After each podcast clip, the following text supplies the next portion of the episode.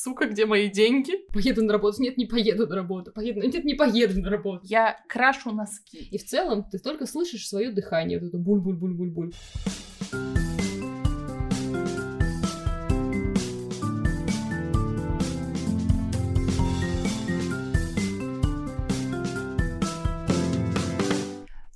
Привет, это Маша, И Маша. и это пятый выпуск подкаста «Мне бы мои проблемы». И я не хочу его записывать, потому что сегодня мы поговорим про выгорание. Признак выгорания, если вы не хотите делать что-то, что вы обычно хотите делать. Один из. Я не знаю, Маш, как ты объясняешь клиентам, что такое выгорание, потому что ко мне просто часто приходит. Я научилась на пальцах э, объяснять, что если человек играл в компьютерные игры, то вот там он играешь за мага, кастуешь что-нибудь, и вот у тебя есть полосочка с ХП, в смысле с жизньками, и, и полосочка с маной. И вот выгорание, мне кажется, это когда ХП еще есть, а вот мана уже кончилась. Ну, в смысле, жить я еще могу, а вот скастовать что-нибудь, ну, в смысле, сделать уже что-то не могу. Блин, у меня ощущение, что...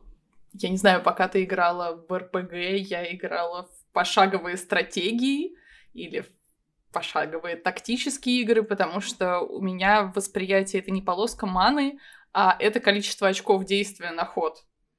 И если тебя кастанули что-то нехорошее, например, то у тебя количество очков действия иногда не позволяет даже сделать шаг. Ты просто тупо стоишь, и это все, что ты можешь. Я подумала, что будет охуенно, если ты скажешь, что пока я играла в РПГ, ты играла в шахматы. Я пыталась придумать какую-нибудь шахматную метафору для выгорания.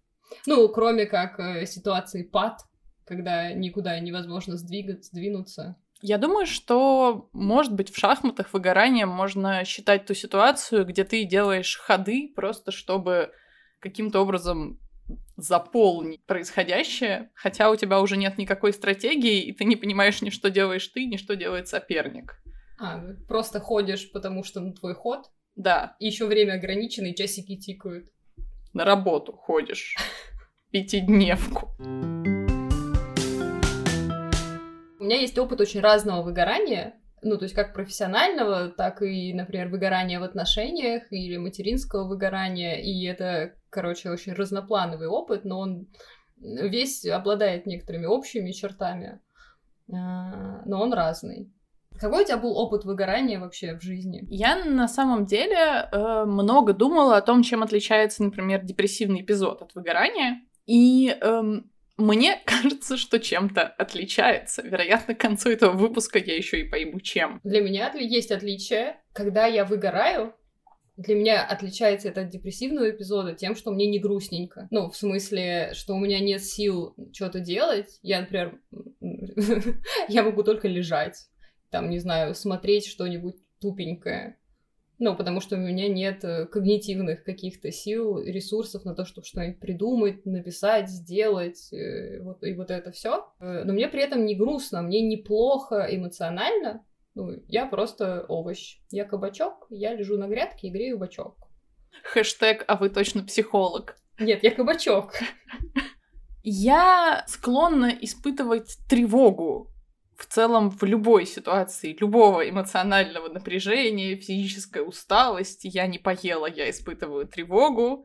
У меня проблемы в отношениях, я испытываю тревогу. Я устала на работе, я испытываю тревогу, поэтому... А еще, когда у тебя все хорошо в отношениях, ты испытываешь тревогу. Да, э, это мой базовый способ реагировать на жизнь. Поэтому не могу сказать, что в плане вот этого эмоционального фона у меня депрессивный эпизод отличается от выгорания. Ведь и там, и там мне может быть тревожно. И в депрессивном эпизоде, кстати, мне не грустно. По моему опыту, депрессия — это не грустно. Депрессия — это такой комок нихуя. Не все поймут. Есть такой писатель Сергей Лукьяненко, которого я очень любила в 14 лет. И в его э, серии книг про Диптаун в определенный момент главному герою прилетает комком ничего, которое представляет из себя бесконечно углубляющееся погружение в виртуальную реальность. Но, по сути, изначально это комок ничего, и в это ничего он и проваливается. И, в общем, чуть не погибает там. Это единственное, что в этот момент вообще может убить его в виртуальности, ну, кроме инфаркта, например. И вот депрессия мной ощущается как-то так. Не то чтобы печаль. Нет смысла испытывать печаль. Нет повода ни для чего. Ну, а в выгорании? Мне недавно молодой человек рассказал анекдот про собачку без лапок. Короче, анекдот. Сидит в баре мужик, пьет, а на соседнем от него стуле лежит собачка без лапок. Бармен подходит к мужику, говорит, ну что, еще? Он говорит, да, повторите, пожалуйста. Бармен смотрит на собачку и спрашивает, а какая у нее кличка? Мужик смотрит на нее с удивлением и говорит, а какая нахуй разница, зови, не зови, все равно не прибежит. Итак, чудовищно. Так вот, в депрессии я ощущала себя как собачка без лапок. В выгорании я ощущаю себя как собачка, я не знаю, с онемевшими лапками. То есть я все еще знаю их существовании. Я не просто рационально помню, а как-то вот верю в существование лапок. Лапки были, я знаю, что они вернутся. В депрессии надежды нет вовсе. То, что лапки были, кажется каким-то сном. Очевидно, что это больше не повторится. Лапки — это миф. Да, ноги не нужны. Как мы знаем благодаря э, картинкам из О'Райли. В выгорании же лапки были и, наверное, будут. Но сейчас они не ходят нихуя. Ну, мне кажется, это какая-то прям супер, очень точная метафора. Ну, потому что по моему опыту выгорание э, — это предварительные ласки от депрессии. Депрессия очень часто случается после выгорания или на фоне выгорания. Ну, то есть это как э, первая ступенечка, ведущая в ничто. Mm. Ну, даже не первая, наверное, потому что до выгорания есть же еще истощение, бла-бла-бла, вот это все то, что до того, как ты выгорел, у тебя еще есть тревожные звоночки, которые игнорируются. Ну, мне кажется, да, выгорание это один из путей в ад. В депрессию можно попасть разными путями, и один это, из них... Это один из них, мне кажется, да пытаться продолжать шевелить лапками, которые... Я просто, знаешь, ты сейчас сказала, когда про эти про лапки онемели, я вспомнила, как я после родов, э, после первых я лежала, и у меня отнялась одна нога. Это очень странное ощущение, когда у тебя одна нога есть, а другой ноги нет. В смысле, ты ее видишь, но ее нет. И вот э, я поэтому сказала, что это довольно точная метафора, потому что мне кажется, правда, очень похожее состояние. Такое, вроде, вроде я помню, что я мог ходить, но нет. Скажи, кстати, сталкивалась ли ты с выгоранием до того, как э, стал заниматься психологией? Ну, просто у меня есть гипотеза, что, например, на своем филфаке ты охереть как выгорала. Это достаточно сложный вопрос. Я сейчас возвращаюсь мысленно на филфак, и было там не весело. Но, во-первых, я была невероятно молода, а все-таки, кажется, это имеет какое-то значение. Потому что эм, в 15 тот радостный лай, с которым я пыталась бежать без лапок, он был гораздо более звонким, чем сейчас. То есть количество энергии, позволяющее прыгать на обрубках лап, оно все-таки больше в 16, чем ближе к 30, например. Вот сейчас, если я вижу у себя обрубки лап, я думаю, бля, полежу. Вероятно, мне нужен врач, протезы для лапок. В 16 это все не волновало меня. Я продолжала лаять бежать. Типа, боль? А может, так и надо? Вот отсутствие знания о том, что вообще бывает по-другому, оно как-то странным образом поддерживало меня. Я не стала бы заниматься этим дерьмом, если бы знала, что бывает как-то по-другому. А что тут думать, прыгать надо? Я, короче, когда столкнулась с выгоранием, пока маркетингом занималась еще сто 500 лет назад, еще не знала слова выгорание, а, и поэтому я всю дорогу, когда выгорела, думала, что это со мной что-то не так. Ну, это просто я что-то делаю не так, поэтому мне так хуево. Ну, поэтому я не могу... Я просто ленивая, поэтому я не могу себя заставить э, делать очередную тендерную презентацию. Это просто... Э, я не умею... Я недостаточно продуктивна и не умею составлять планы на день так, чтобы успевать все. Э, Естественно. Конечно, оч- очевидно. Дело именно в этом. А, поэтому, знаешь, это был тот э, тяжелый момент жизни, когда я читала книги по тайм-менеджменту. И самое прекрасное... У тебя был помодоро таймер? А, нет. Тогда их еще не придумали. ну, возможно, где-то уже придумали, но до, до нас это еще не дошло. Это какой там был год, типа, 14 В 14 у меня был помодоро таймер. Нихуя себе ну ты крутая. А, я поняла, что все пошло по пизде в момент, когда я купила книжку, которая называлась «Мне некогда», прочитала из нее 15 страниц, но не стала ее читать дальше, потому что мне некогда. Если честно, думаю, что это книжка про выгорание.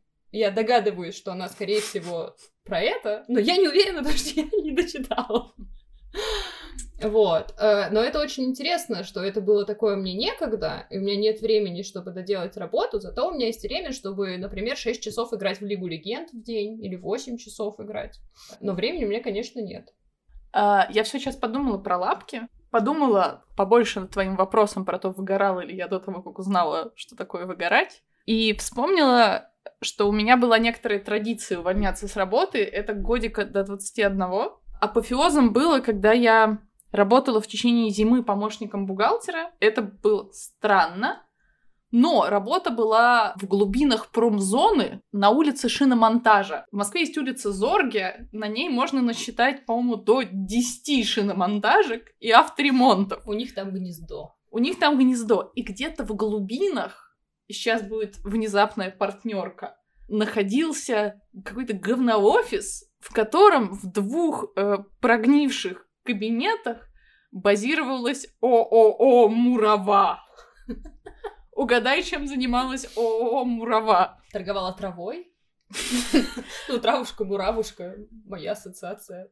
Да, семенами, например. Нет, ООО «Мурава» продавала, являлась дистрибьютором электронных продуктов. Например, э, продуктов Adobe или антивирусов если что, я, если эти люди внезапно слышат меня, я передаю им теплый привет. Ко мне не относились в целом нормально. Да, я шла туда 40 минут по снегу, три раза в неделю, и работала там всего один день полный, и два дня неполных. Вечером у меня была учеба, пять дней в неделю. И я не понимала, почему я устаю. Потому что у меня были однокурсники, которые работали полную пятидневку, потом ходили на учебу. У некоторых были дети.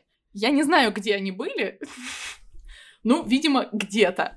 И все выглядели живыми. А я, может, я подозреваю, что я тоже выглядела живой, но внутри я умерла. Внутри я была, точнее, наполнена самыми дешевыми вот этими стрёмными кексами, которые можно купить с начинкой где-нибудь в индивидуальных упаковочках. Потому что, мне кажется, это все, что я делала на работе. Я ела, курила и добавляла что-то в 1С. Большую часть времени было нечего делать, поэтому я придумала себе какие-то задачи, и просто однажды утром я проснулась. Я по утрам делала 20 отжиманий. Тогда был хороший период моей физухи. Вот, я сделала два отжимания и поняла, что я больше не могу. То есть я легла на пол и лежала, наверное, минут 90. Я не спала. То есть я просто легла, и я поняла, что я не могу встать. Это была шавасана. Это была шавасана, причем лицом в пол, но так я как-то голову скособочила, чтобы дышать было можно. Поза мертвого. Да. Я тогда жила одна, и в целом, ну, то есть я пошевелила пальцами рук и ног, я поняла, что, ну, ножки в теории у меня есть. Они шевелятся, я чувствую, нормально, это не инсульт, например. Но встать я не могу. То есть я прям как-то так это поскребла руками по полу, попробовала, ну вот не то, что отжаться, а как-то перекатиться, а я не могу, то есть все, у меня нет сил. К 90 минуте я смогла перевернуться. Это позволило мне дотянуться до мобильного телефона. Я позвонила на работу и сказала, что я сегодня не приду, потому что я увольняюсь. Они спросили меня, почему. Я сказала, я не могу встать с пола. Все ли в порядке, Маша? Спросили они. Я сказала, да, но я увольняюсь. Так я перестала работать в ООО «Мурава». Могла ли ты встать с пола после того, как сказала им, что увольняешься? Да, да, да, я доползла до постели и, по-моему, самозабвенно читала книжку до вечера. К вопросу, кстати, коморбидности, в смысле сочетаемости выгорания и депрессии, перехода одного в другое. Ну вот в тот раз, когда я не смогла пойти в ООО «Мурава», все эти эпизоды во время моей учебы в университете приводили к тому, что я думала, что со мной не просто что-то чуть-чуть не так, а что я никогда не смогу найти работу потому что все на работу ходят, а я, значит, легла на пол и встать не могу. И я ж пыталась встать и пойти на работу, но я реально не могу. Значит, очевидно, со мной что-то не так, и я не выживу. Ты мне сейчас напомнил вот Марсель на прошлой неделе, когда я тогда приезжала и уезжала, он, э, значит, собрался с силами, чтобы пойти на работу, и он рассказывал, как он, короче, уже он собрал, он себя засунул в душ, помыл, вы, довел до метро, почти доехал до работы, и там надо было пересаживаться с одного трамвая на другой. А, и он а, рассказывал, как он пять раз спустился по лестнице, поднялся по лестнице, типа, поеду на работу, нет, не поеду на работу, поеду на работу, нет, не поеду на работу, поеду, нет, не поеду на работу. Он говорит, наверное, люди так странно на меня смотрели, типа, что, что, что не так с этим чуваком, если он ходит вниз-вверх по лестнице. Вот, и он говорит, прям чувствовал, как мое тело борется с тем, чтобы давай не пойдем, ну давай не пойдем, чувак, хватит. Ну и в итоге он э, не пошел на работу, и он поехал к врачу, рассказал про свое выгорание, взял больничный, направление к психотерапевту, и вот это все. Э, да вот это вот, мне кажется, прям, типа, я пытаюсь, я, я, я прям прикладываю усилия, но, сука, нет, просто нет. Мне кажется, в принципе, все истории выгорания похожи одна на другую, как братья-близнецы. Ну, то есть, если с депрессиями они, ну, как-то более различны, то именно с выгоранием прям вот очень похожие. Ну, ты именно про симптоматику. Ну да, про симптоматику и ее проявление в реальности, ну, в смысле в поведении, как что делает и что не делает человек, который выгорел. Слушай, а ты вот, например, говорила про то, что сталкивалась с разными видами выгорания и, например, выгоранием в отношениях.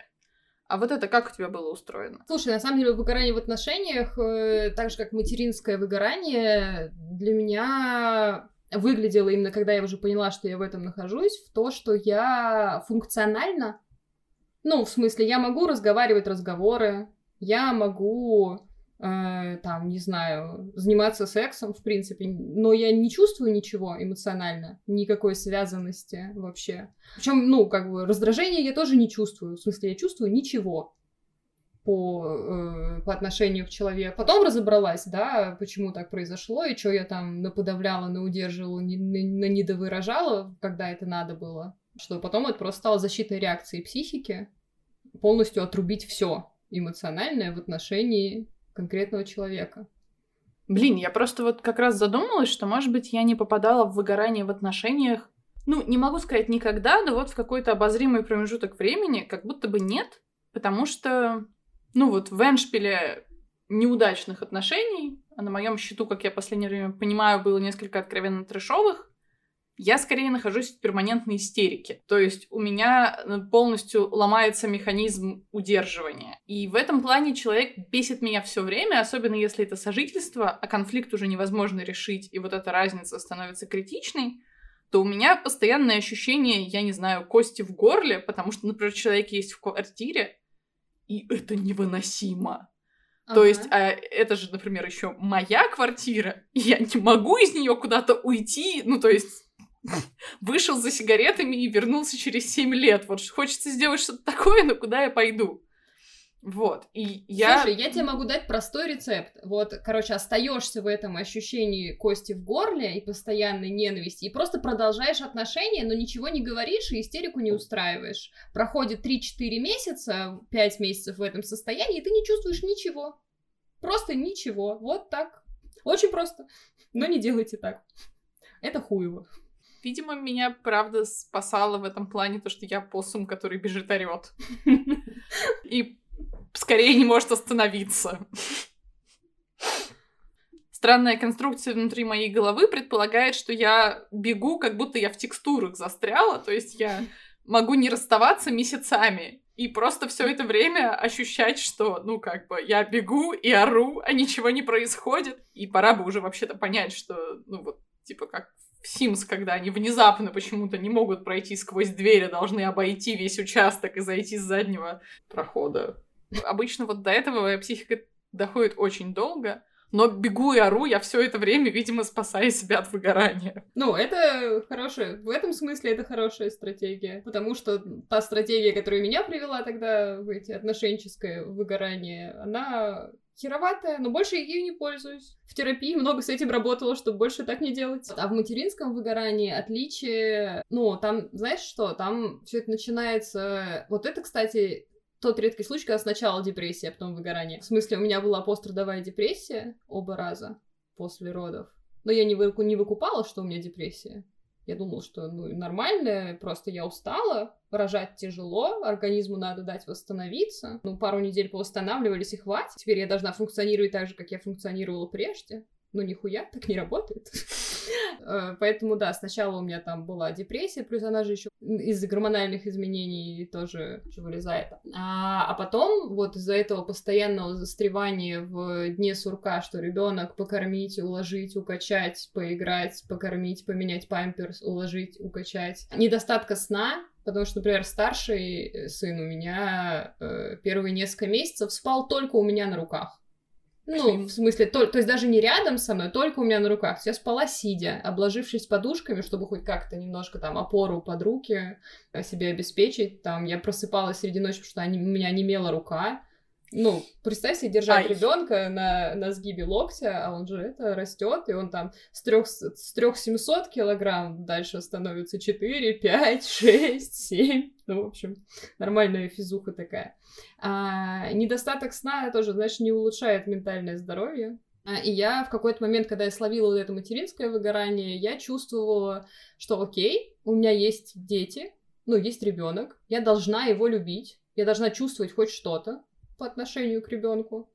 Но я чувствую ничего, а иногда, когда я совсем устала, я чувствую раздражение. И это, э, ну, это пиздец. Я себя за это очень сильно сжирала и винила, ну, потому что что же я за мать, если я не чувствую любви к ребенку в данный момент. Если меня раздражает то, что он опять, там, не знаю, не спит или опять покакал, как ты можешь вообще?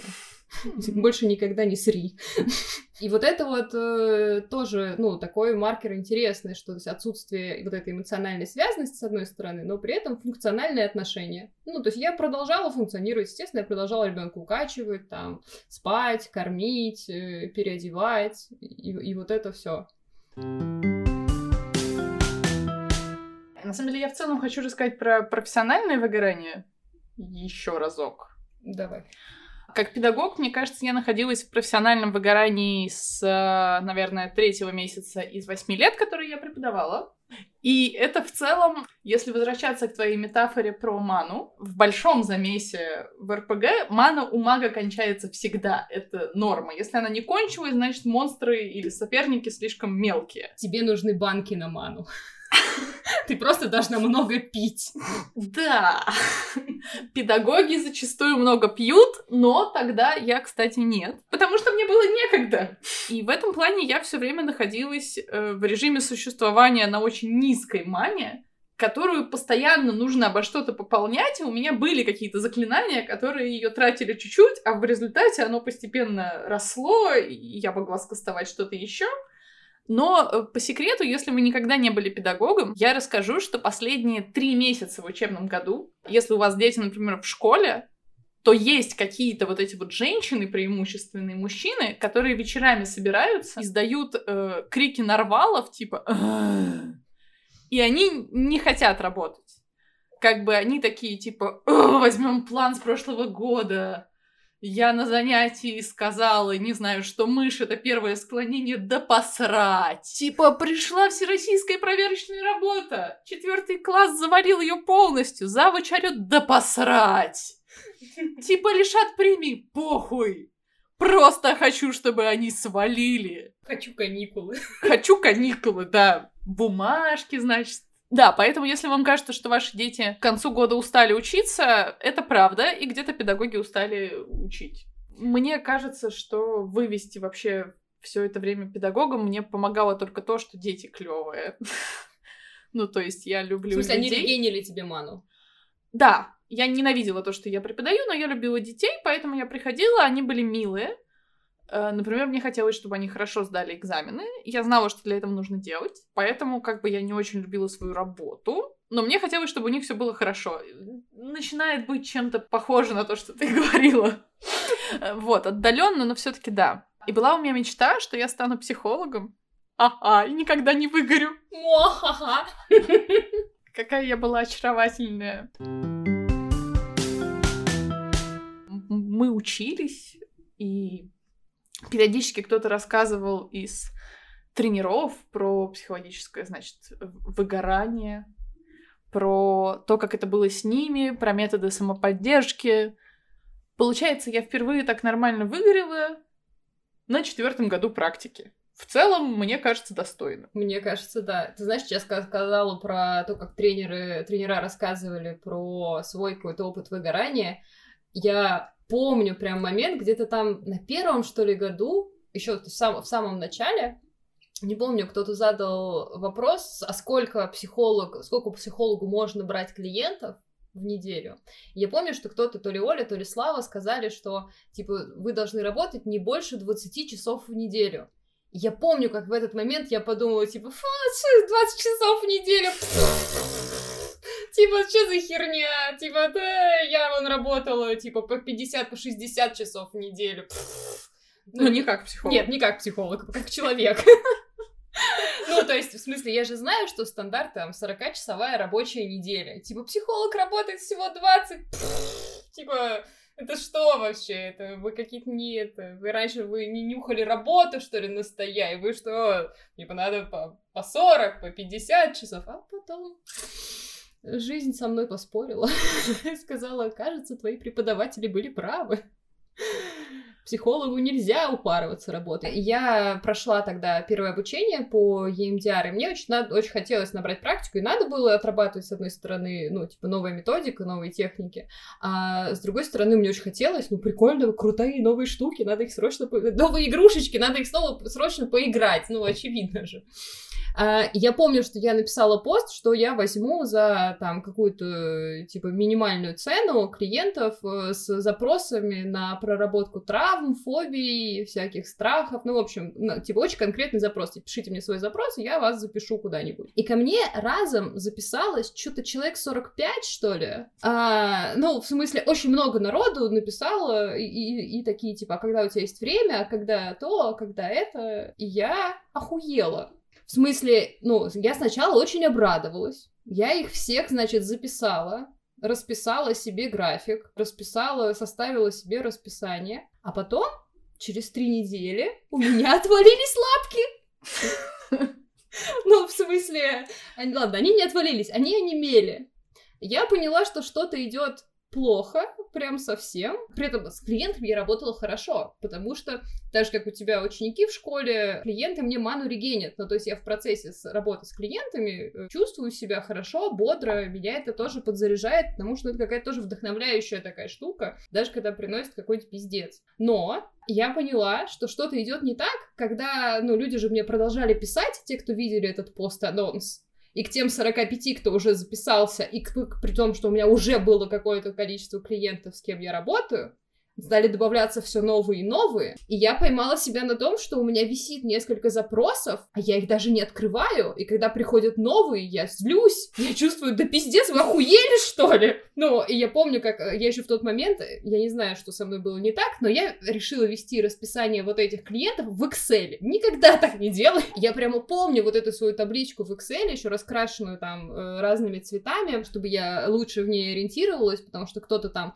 этот попросил перенести, этот там, в общем, где-то были свои нюансы, свои комментарии. И я прям помню, я даже сейчас вспоминаю, когда эту табличку, меня аж передергивает всюду, потому что это ёбаный ад. Но зато, знаешь, я как бы пощупала пределы э, своих возможностей, как психолога, вот этих э, временных затрат, которые я готова посвящать работе. И такая, а, ну да, похоже, Оля со Славой были правы про не больше, чем 20 часов в неделю. Ладно, не будем изобретать велосипед. Иногда они, правда, знают лучше. Ну, я, опять же, после педагогики я представляла, что такое аудиторные часы, чем они отличаются от всех прочих. Ну, и я как педагог знала, что, да, типа, ну, 25 часов, например, аудиторных в неделю, это уже пиздец. В этот момент, вероятно, меня слышат какие-нибудь преподаватели, которые на полутора ставках. Я салютую вам. Ну, для меня даже 25 часов было пиздец. Но я думала, что там психологом-то? Ты сидишь, ты не носишься, например, как ёбнутый около доски. Разговариваешь с человеком, с одним. Их не 4, не 10, не 30. Один. Изи. Выяснилось, что здесь загвоздка несколько в другом. Для меня неожиданностью оказалось, ну, как бы мы много говорим про клиент-терапевтические отношения, про то, какие они особенные, как они отличаются от всех прочих контактов. Но отличаются-то отличаются, да все-таки не сильно. И в момент, когда ты начинаешь подвыгорать на работе, когда я начала подвыгорать на работе, я поняла, что люди просто в целом начинают меня бесить. Причем клиенты меньше всего. Ну, я понимаю, что я прихожу, это работа, я ее работаю, я включаюсь эмоционально, все замечательно, прекрасно. Я выхожу, мне пишет кто-нибудь из друзей, и нужно включиться в это эмоционально. А я думаю, сука, где мои деньги?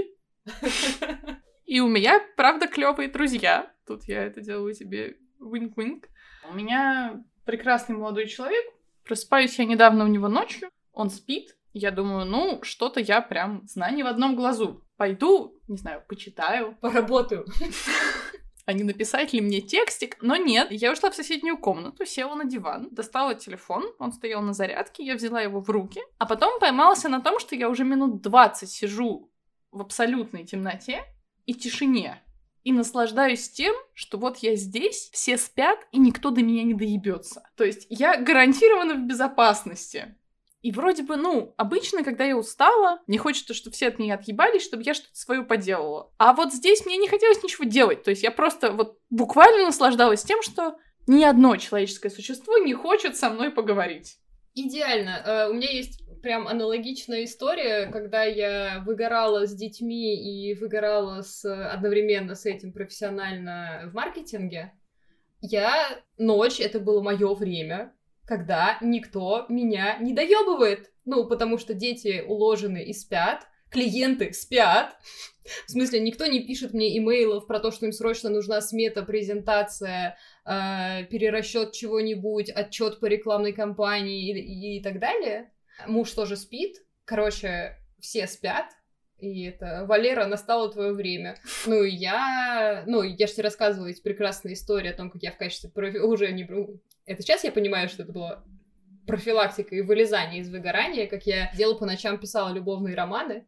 Но, тем не менее, для меня это оказалось на диво терапевтично. Но вот это вот ощущение, когда я еще не села там заниматься и сидеть и вот это все писать, но уже все уснули, и тишина, и никто меня не доебывает, это бесценно.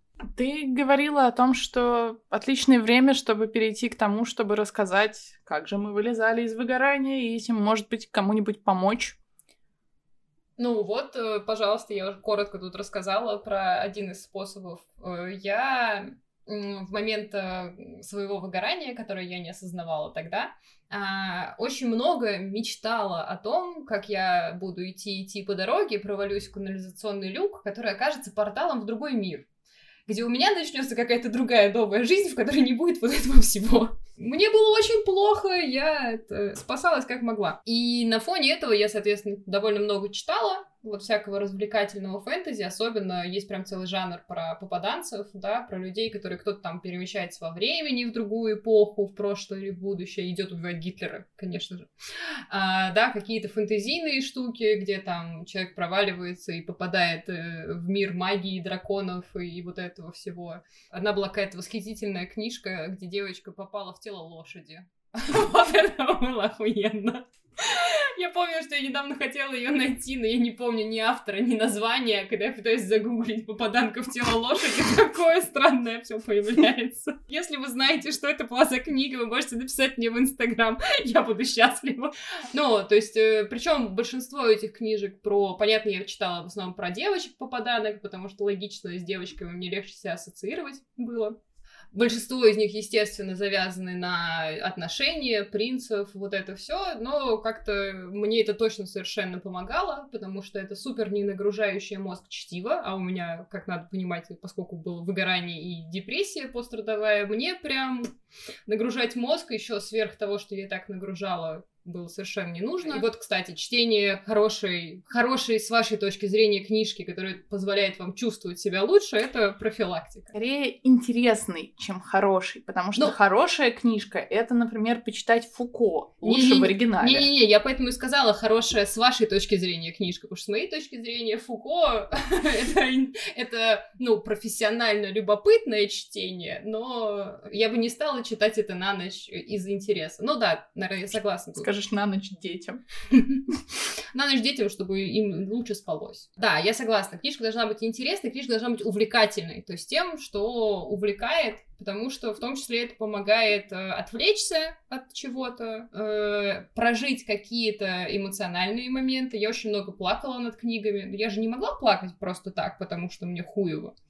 Поэтому я плакала над книгами. Вот. Но я знаю, что, например, не всем подходит читать. Точно так же можно себе сделать подборочку фильмов, под которые можно поплакать. Такие, чтобы они увлекали и под них плакалось. Прям заебись. Я думаю о том, подходит ли просмотр сериалов. Вот тебе подходит как лечение выгорания смотреть сериалы? Слушай, мне подходит.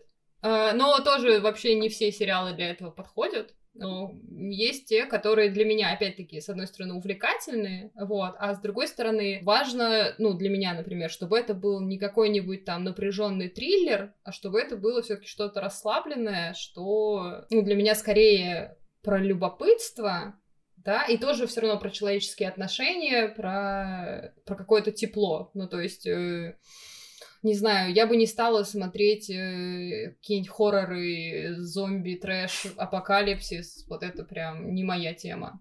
Хотя, может, кому-то и подойдет. Тут тоже все разное. Но про книжки кстати, не закончила. Я э, вот тогда, когда я много читала, в какой-то момент я столкнулась с тем, что книжки закончились. В смысле, я прочитала все. Конечно, я прочитала не все, но я условно прочитала все из того жанра, который я читала. И это привело к тому, что я ознаком... познакомилась с миром сам издата, в смысле, что есть, оказывается, много продолжений книг, которые еще не изданы на бумаге, но их уже авторы написали и выложили в сеть. Познакомилась с тем, что есть прямо книги в процессе написания, и это как сериал, ты читаешь, а потом автор выложил еще, и ты на следующий день читаешь продолжение, и дальше продолжение. И это реально очень крутая штука, она прям подсаживает, так же, как и сериалы, и, и там клиффхенгеры, конечно же, обязательно. Ну, у хорошего автора обязательно есть клиффхенгеры, и ты сидишь и ждешь, когда прода выйдет. И на фоне всего этого я поняла, что у меня и собственные есть идеи, про что можно написать. И, конечно же, писала я фэнтези и писала я про попаданок, но когда я сейчас э, перечитывала, относительно там пару лет назад я перечитывала, что я тогда написала, я поняла, что я писала все про себя, ух ты, вот эта новость. Но это оказалось для меня супер терапевтично, потому что, хотя я не понимала, что я делаю, что именно я делаю, да, но это вполне себе была арт-терапия благодаря которой я отрефлексировала очень много всего и про свои отношения, и про что я вообще хочу от отношений, и как я хочу, чтобы что-то в моей жизни было устроено. Но там, короче, был еще один важный фактор, который именно дополнял всю эту картину, то, что я писала в режиме онлайн. У меня были читатели, которые читали, которые тоже переживали за судьбу главной героини, как и я. Я так за нее до сих пор переживаю. И поддерживали, и все эти автор пиши еще, и, и так далее, очень тоже меня стимулировали. Я помню, знаешь что? Я помню момент, когда какая-то читательница перевела мне 500 рублей на кофе, просто потому что спасибо, мне вот очень нравится, что и как вы пишете, спасибо вам большое, вот вам 500 рублей на кофе. Я помню, я такая окрыленная ходила, меня прям, знаешь, переполняли положительные эмоции, редкие для меня в тот момент, потому что, несмотря на то, что я нормально зарабатывала собственного бизнеса, пока занималась маркетингом, вот эти 500 рублей обладали для меня какой-то невероятной ценностью, ну, они какие-то были очень символичные. Я каждый раз, мне кажется, выхожу из выгорания через какой-то невероятный всплеск интереса к какой-нибудь херне. То есть, что это выход из выгорания можно понять по какой-то совершенно непонятной направленности моего нового интереса. Например, последние полтора месяца я крашу носки. Чтобы ты понимала, сейчас где-то в вазоне около моего дома лежит полтора килограмма куркумы, медный купорос, железный купорос и квасцы. Знаешь, зачем нужны квасцы? Они нужны, чтобы протравливать ткань. Протравливать ткань — это делать с ней что-то, чтобы она лучше вбирала в себя краску. И тогда можно красить ее натуральными красителями, типа куркумы, например. Ты любишь куркуму? Да, она желтенькая. Она желтенькая. Вот и красит она в желтенький. И в зависимости от того, что ты выбираешь для протравливания, цвет получается разный. Куркума одна и та же, а цвет разный. Прикольно. Прикольно. И каждый раз непонятно, что получится. И вот, значит, крашу я носки. Теперь у меня много прикольных цветных носков. Знаю про квасцы. Случайно получила хлор недавно в ванной, но вроде бы все еще жива. Маша, дыши или не дыши. Дыши, но не хлором. Ну, а еще э, в целом кроме вот этих странных упоротых увлечений, которые дают мне очень странный набор знаний о мире, у меня есть, ну, какое-то количество опор, которые я всегда пытаюсь использовать, когда, ну, со мной в целом что-то идет не так, с моими лапками, или с моей тушкой, или с моей кукушкой, У, плохая поэзия. Я вью гнездо, в смысле делаю что-то для дома, чтобы я туда приходила, и там было лучше. Я медитирую и занимаюсь йогой. То есть я максимально наращиваю э, присутствие в реальности и делаю его для себя по возможности комфортным, чтобы пока мои лапки пытаются отсохнуть, я хотя бы лежала в тепле и с едой. Теперь я еще, после того, как я пожила с Мар, теперь я все пытаюсь засадить растениями. Это, в принципе, как с носками, только несколько более предсказуемо. Ну, у меня тоже, у меня много похожих способов, тоже про обуютить э, гнездо, цветочки, за которыми можно ухаживать, и с которыми не надо выстраивать человеческий контакт. Ну, в смысле, знаешь, я помню, кто-то нам из э, преподавателей, когда говорил про профилактику выгорания, говорил о том, что очень важно иметь хобби, в которых вам не нужно анализировать поведение других людей. Да, и в этом плане сериалы это тяжеловато для меня бывает. В этом смысле, на это, знаешь, это на определенной стадии вот это становится тяжеловато, когда уже лучше никаких сериалов. Вот у меня, кстати, из упоротых хобби э, были масляные краски, вон там, видишь, картина стоит, это профилактика моего выгорания была. Uh, я купила на блошином рынке полузасохшие uh, масляные краски. Так сейчас помню, за 40 рублей. А, но они стоили того. Вот. Потом я заказала на Озоне себе еще на 3000 масляных красок, потому что это дорогое удовольствие. Но рисовать я не умею, но удовольствие я получила. Из таких, э, из упоротых хобби, да, тоже я люблю растения, я люблю проращивать и выращивать с нуля. Ну, то есть, например, вот э, я выращивала дубы, я не помню, я тебе рассказывала, я привезла из Берлина желуди, Угу. э, дубов с листьями странной формы. То есть это были дубы, но у них листья были как у клена. Ну, то есть такие остро... это остролистный Мгм. дуб. Я не знаю, я не разбираюсь в сортах дубов. Я Сейчас тот же прочитала- самый человек, который напишет тебе в личку про девочку лошадь и еще и скажет, что это были за дубы. Я абсолютно уверена. Прекрасно. Я буду Победитель э, что, где, когда, я не знаю, по Франции. Прекрасно. Я прочитала, как проращивать дубы. Между прочим, ты знала, что чтобы прорастить желуди, их сначала нужно положить в холодильник. Я знаю, я проращиваю яблоки прямо сейчас. Надо положить эти в холодильник, чтобы дубы осознали, что пришла зима, а потом вы их достаете из холодильника, и они осознают, все, зима закончилась, можно прорастать. Ну, и если этого не сделать, то желуди не прорастают. Я помню, я сидела над этим, думала, и такая, боже, как это охуенно. К вопросу про странные неожиданные знания о мире, вот так узнаешь что-нибудь, и думаешь, гениально. Как же, как же это, вот это да. Невероятно.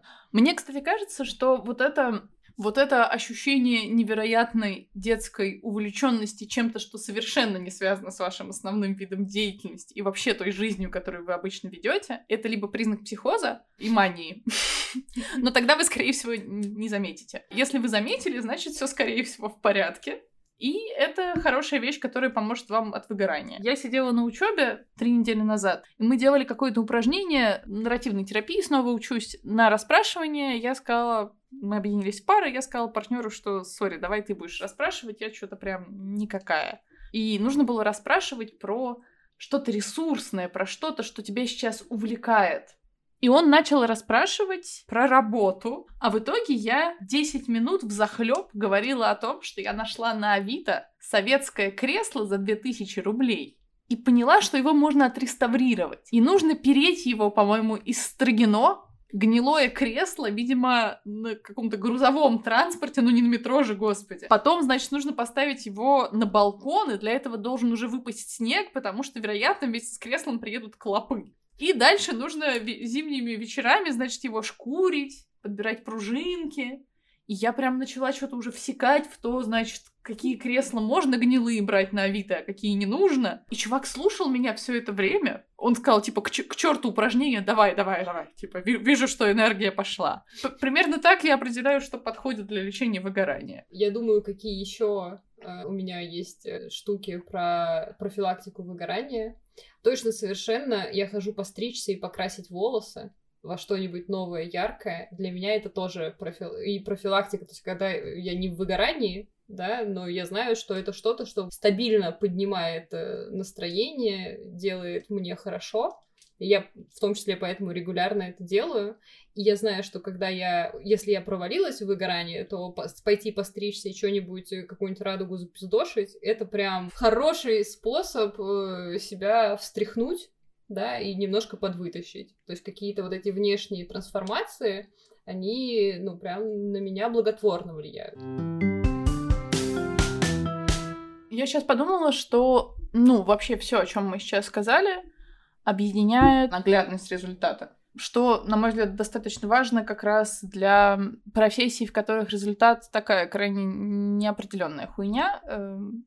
Ну да, в нашей же работе не всегда мы можем, как психологи, отследить э, до-после. Ну, потому что мы не можем залезть внутрь клиента и прочувствовать его чувства и увидеть, а как он думает прямо сейчас, а что поменялось. Окей, там в моей работе с психосоматикой есть, да, какие-то довольно более-менее твердые результаты до-после. Ну, типа, до болело, после не болит. Ну, это какая-то вроде вещь, которую можно измерить. Но в основном это сложно. И мне кажется, да, я соглашусь, очень важно дел... иметь всем людям в жизни что-то, где они что-то делают и видят результат как можно быстрее от своих действий. Это дофаминчик, привет. Чувствую себя хорошо. Ну, и еще, кстати, туда же в профилактику выгорания мне супер заходит, почему я люблю дайвинг, ну, то есть понятно, что само по себе уже уехать отдыхать куда-то в отпуск, это заебись хорошая идея, если вы выгорели. Но в основном, даже если уже хватило сил себя вытащить в отпуск, обычно там нет сил на то, чтобы ну, лапками все равно куда-то пойти и что-то активное поделать. И я вот именно за это люблю дайвинг, что это вроде как спорт, но на самом деле не особо спорт, потому что большую часть времени ты супер медленно и медитативно смотришь на рыбок под водой. И это тоже, кстати, к вопросу про видимые изменения. Это абсолютно другой мир. Просто ты вот только что ты был на Земле, и вот ты хоп, и в параллельной реальности, и там вообще все по-другому. Вообще другие законы, и у тебя там совершенно другая роль, не такая, как во всей остальной жизни и это классное такое состояние. И, кстати, когда ты занимаешься дайвингом, ты молчишь, потому что под водой нельзя разговаривать. Тебе никто не звонит, тебя никто не доебывает. И в целом ты только слышишь свое дыхание, вот это буль-буль-буль-буль-буль. Как Дарт Вейдер. И буль-буль-буль-буль-буль. И рыбы. И рыбы тоже молчат. Я странным образом задумалась, что хочу на кладбище тоже неплохо. Да, я э, подумала, что в целом это вещь, которая несколько раз для меня явно работала, как для тебя работал дайвинг, потому что, ну, это другой мир с несколько другими законами и несколько другими приоритетами, а еще просто в месте, где я живу, в целом кладбище, мне кажется, чуть ли не единственное нормальное место для погулять. В смысле, у нас есть парк, по-моему, 700 метров на 700 метров, набитый детьми, собаками. Бомжами, гопниками. Нет, нет, бомжи уже не влезли. Вот. То есть эти уже стоят, как в метро в час пик, плотненько. Вот, собаки придавленные детьми лают. Да, на кладбище нормально. На кладбище никого над землей. И в целом это как-то так перезагружает. И они все молчат. А мне в этом смысле, знаешь, нравятся еще европейские кладбища. Там ты ходишь, и ты просто ходишь и смотришь памятники архитектуры. Там все время еще так красиво, как-то эстетично. То есть у нас на кладбище какие-то эти кислотные венки, которые вызывают у меня ассоциацию того, что рейв закончился, а декорации остались. А европейские всякие эти кладбища смотришь, такой, ух ты, могила 14 века, заебись. И хм. типа, и вся семья там в рядок, типа, 14 век, 14 с половиной, 15 Задумалась, кстати, вот что, наверное, сериалы действительно мне не очень помогают. По поводу вот еще погружения в интересы, несколько раз в жизни я отсматривала чей-нибудь канал на Ютубе до дна буквально. И это каждый раз были достаточно специфические люди. В частности, я отсмотрела до дна канал американской гробовщиц. Ну, я не знаю, работницы ритуального бизнеса, я не знаю, как это конкретно объяснить, и даже, да, сформировала свое мнение по поводу того, что я хочу себе экологичные похороны. Что в России сложно, потому что в России даже тело невозможно перевозить без гроба. А гроб это, кстати, не экологично, если он не просто из досок. Я посмотрела, можно ли купить гроб просто из досок. Можно купить, но он называется мусульманский. Наверное, можно купить себе мусульманский гроб, и, наверное, мусульмане не будут против. Но я не понимаю, почему как бы в ящике можно хоронить только мусульман. вот в Москве. Для всех я, остальных... я уже горю желанием загуглить экологичный гроб, ну. Экологичный гроб должен быть тупо из дерева, а обычный... Или мешком ткани. Нельзя в мешке, нужна А. коробка для него. Слушай, знаешь, когда я думаю про свою смерть и про похороны, да, я уже как сформировала идею того, что не хочу быть похороненной, я хочу кремироваться. А, и я хочу, короче, чтобы часть праха развеяли, значит, где-нибудь в красивом месте на морюшке, а часть праха, пожалуйста, в капсулу и отправьте за пределы Солнечной системы. В смысле, есть услуга по доставке праха на геостационарную орбиту. Я такая, не хочу мусором летать вокруг планеты, отправьте меня дальше туда, чтобы в свободном полете выйти за границы возможного. Кстати, развеивать прах не экологично, насколько я помню. Там с этим какие-то свои сложности, А кремирование... почи- почему? Ну, в смысле, это же углерод, ну, Да. зола, там все такое, что Да. в этом не экологично. Не то, чтобы я состояла из пластика, я уверена, что мой прах должен разлагаться и удобрять. А, Нет? насколько я помню, возникает проблема с тем, что в некоторых местах люди более склонны развеивать прах, чем в других. Честно, мне нужно пересмотреть этот видос, но там была какая-то прям проблема, связанная с тем, что если все придут развеивать прах в одно место, А, ну я хочу, чтобы над морюшком развеяли, он там это растворится. Концентрация не такая высокая, морюшко большое, глубокое. Да, кстати, насколько я помню... А, и кремация, кажется, тоже невозможно без ящика. Да, вот это, вот это совсем странно. И кремация не супер экологична, но это лучшее, что доступно сейчас в России в плане экологии. Ну, крематорий, да, у него углеродный след еще какой. И, кстати, весь прах совершенно одинаков по химическому составу. Что То есть- логично. То есть технически все еще неэтично вместо вашего прадедушки засыпать чего-то другого прадедушку, но если так произойдет, вы не заметите. Никогда. Это даже хуже, чем подмененные дети. Мне кажется, это прекрасное место, чтобы закончить подкаст про выгорание. Мы поговорили про прах человеческий. Которым мы все станем, и лучше до этого беречь свои лапки, чтобы бежать ими так долго и так интересно, как вам хочется. А если ваши лапки отнимаются, что ж, вы хорошая собачка, дайте им отдохнуть. Кто здесь хороший мальчик или хорошая девочка? Я хорошая девочка. И я. И вы хорошие мальчики и девочки. Пойдем отдыхать? Пойдем отдыхать.